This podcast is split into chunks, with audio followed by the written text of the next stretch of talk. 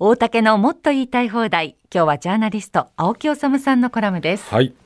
あの、うん、オープニングの時にね本当は少しこれ触れましょうという話を、はい、あの大竹さんとしていて触れられなかったこともあってですね、はいうん、やっぱりちょっとこのパレスチナのガザあのパレスチナ自治区ガザの状況っていうのは、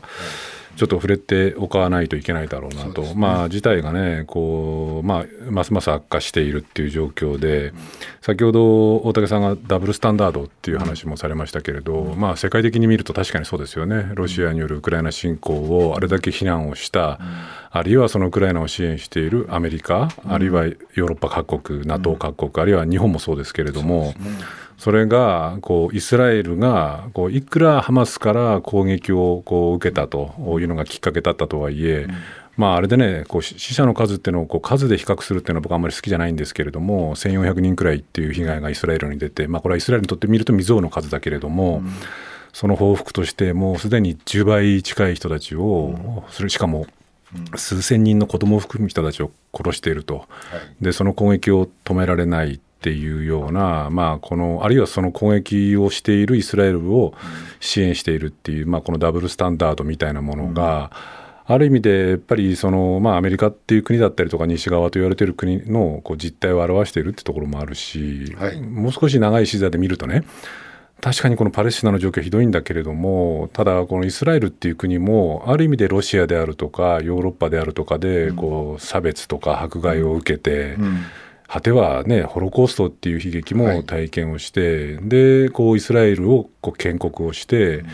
でハリネズミみたいな軍事国家を作ったっていうその歴史を眺めてみると、うん、やっぱりこれもこう背後にはイギリスをはじめとする時の覇権国だったりとか、はい、大国の、うん、まあ、ご都合主義エゴ二枚舌三枚舌っていうものの結果としてイスラエルって国があるってことを考えると、まあ人間はちょっと愚かだなという感じしますよね。ね。はいこの俺思うんだけどこれ殲滅するってイスラエルは言ってるんだけど、うんうん。いや思うんだそのこれその後どうするのと思うんだよねいつも。あの交換言われてるのはいろんな説あるんですけれど、うん、だからガザからはもうとにかく全部追い出すと。追い出すでしょ？でエジプトかなんかに行くんだみたいなことを言っていたら、うん、これは当然これイスラエルが支配するっていうことになるのかもしれないですし、はい、いやでもここに200万人いるんですよ。そうそう220万人30万人って言われてます、ね、これ全部お、うん、追い出すの？っていうことも。でそれでこれイスラエル支配したからって、どどうすんの？っていうことですよね。だしさんざっぱらぶっ壊してそうです、ね、病院も何も破壊して、うん、しかも2万人が収あの収容されているという病院まで、まあ、攻撃したっていうのは、うん、昨日のニュースで流れてたわけでしょ？殲滅してどうすんだと。だからこれもね、こういろんなその指揮者の人たちが言ってますけれど、うん、例えば直近で言えば、あのアメリカが911を受けて、まあ、これ、アメリカにとって本土を攻撃されるっていう、これも未曾有の事態だったわけですけれども、その報復として、アフガンに攻め込み、イラクに侵攻しっていうことをやったわけですけれど、その結果、何が起きたかって言えば、アメリカの人たちも長期の戦争で厭戦気分が強まるだけじゃなくて、特にイラクなんていうのは、テロのまさに温床になっちゃったわけですよね。だからつまり軍事力とかこう武力力で抑え込んでもなくならない像が増えればまたそれがこういろんなところに散ってむしろ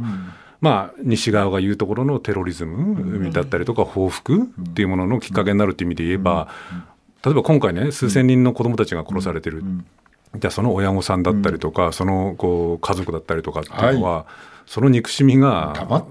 またこれがねテロの温床になる。つまりハマスを仮にその圧倒的な軍事力で殲滅したとしても、うん、また新しいハマスが生まれてくるっていうことですよね、うん、だからこういうものをどうやって止めるのかっていうのは、本当にその喫緊の課題だと思うんですけれど、ちょっとね僕今日話をしたかったのはね、それにこう絡んでなんですけれど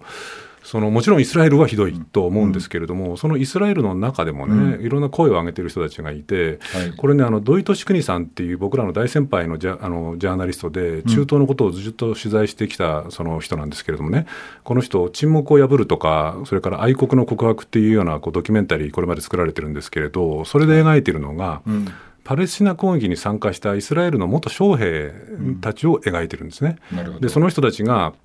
人間性を失って怪物になって自分たちがやったことっていうものがこれやっぱりまずかったっていうようなことをこう告白をして、で必死になって人間性を取り戻そうとして葛藤している姿なんですけれど、その元将兵たちがねイスラエルで団体作っててねこの団体っていうのがまさにこうそのドキュメンタリーのタイトルで一緒なんですけれど「 Breaking the Silence」まあ、沈黙を破るっていうこの団体があるんですよ。でこの団体がね実は今回のハマス攻撃を受けた直後のにこう声明をねこう joint statement いろんな団体とこの市民団体なんかと共同声明出しててその声明読んだんですよ。そしたらねなかなかこう含蓄があるっていうか非常にこの深い声明でね、はい、今回のハマスによる攻撃についてはもちろん罪のない市民に対する恐ろしい犯罪だというふうに非難をしながら、はい、でも同時にね、こう書いてるんですね。今だからこそ私たちは道徳的で人道的な立場を維持し絶望や復讐への衝動に屈することを拒否しなければならない、はい。えー、無差別な破壊や罪のない人々を傷つける行為は救済も正義も平穏ももたらさない。っていうふうに言ってるんですね。でこれがまあ、パレスチナの側とかがね、言うんだったらまあ当然なんですけれども、これをイスラエルの、それもしかも元将兵イスラエル軍の元将兵の人たちがこういう声明を出すっていうことって、すごく勇気もいるし、だからこうそういう声が増えてったらさ、もうそのなんていうの？なんていうの？こういうずっと憎しみの連鎖みたいなの止まったりできないのかな？というふうにねだから僕は、人間ってのは愚かだなと思いながらも、うん、でもイスラエルの国内っていうのを今想像すればね、うん、それはやられたっていうこうショック、うん、怒り、こう憎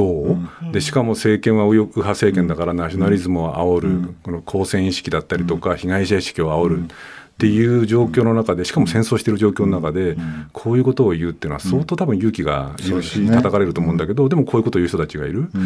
思い出すのはあのロシアがウクライナ侵攻した時に、これも僕はロシアのウクライナ侵攻なんて論外の所業だと思うけれど、その例えば女性のテレビディレクターがね、はい、ロシアの生放送中にこう、はい、戦争やめろっていうようなこうビラ出したり、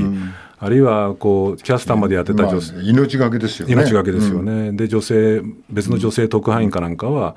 その抗議して国営テレビをやめて、こう西側メディア通じてプーチン政権批判したりとか、だから僕のやっぱりねそのこうこう沸騰している中で、はい、こう必死にこう声を上げている人っていうのが、イスラエルにも、やっぱりロシアにもいる、こういうそのある種理性っていうかね、こう正気を保とうとしている人たちの存在みたいなものが、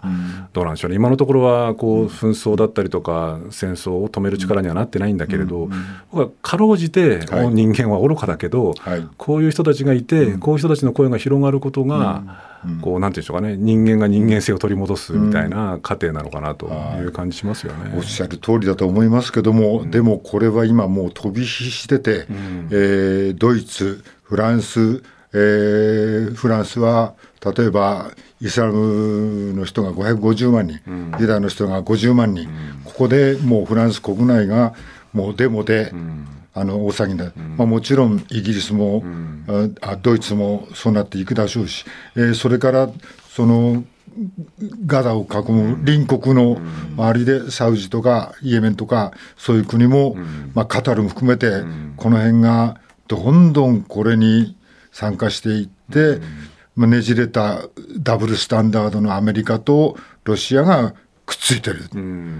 もうその最後の魂みたいな青木さんのおっしゃってることが、もう本当の形になっていくのを望みますけども、でも青木さんも多分思ってるけども、けどこの火種は拡大していっちゃう。っていう可能性が高いですよね、高いんですけれども、でも、これはロシアであり、ウクライナで、あのイスラエルであり、これ決して他人事じゃなくてね、はい、かつて日本がこう無謀な戦争に乗り出した時に、必死で声を上げる人たちっていうのがどれくらいいただろうか。もちろんいたんですよ、何人かいたんでいたし、日本がそういう状況になった時にどうなんだろうか、例えば北朝鮮からミサイル飛んできてどっかに万が一落ちた場合に日本もおそらく沸騰するでしょうっていう時にどれだけ冷静でいられるかっていうようなことも含めてね、だからこう大竹さんおっしゃるように全体状況を見れば全く楽観できない状況ですけれども、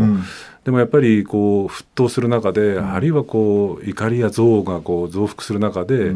どうやって正気を保つのか、あるいは理性の声を上げるのかっていうのは、とりわけ我々がねこういうこう仕事をしているので、問われるところだなっていう気も一方ではするんですけれどもね。そうですね、もう冷静な判断まあ、その政治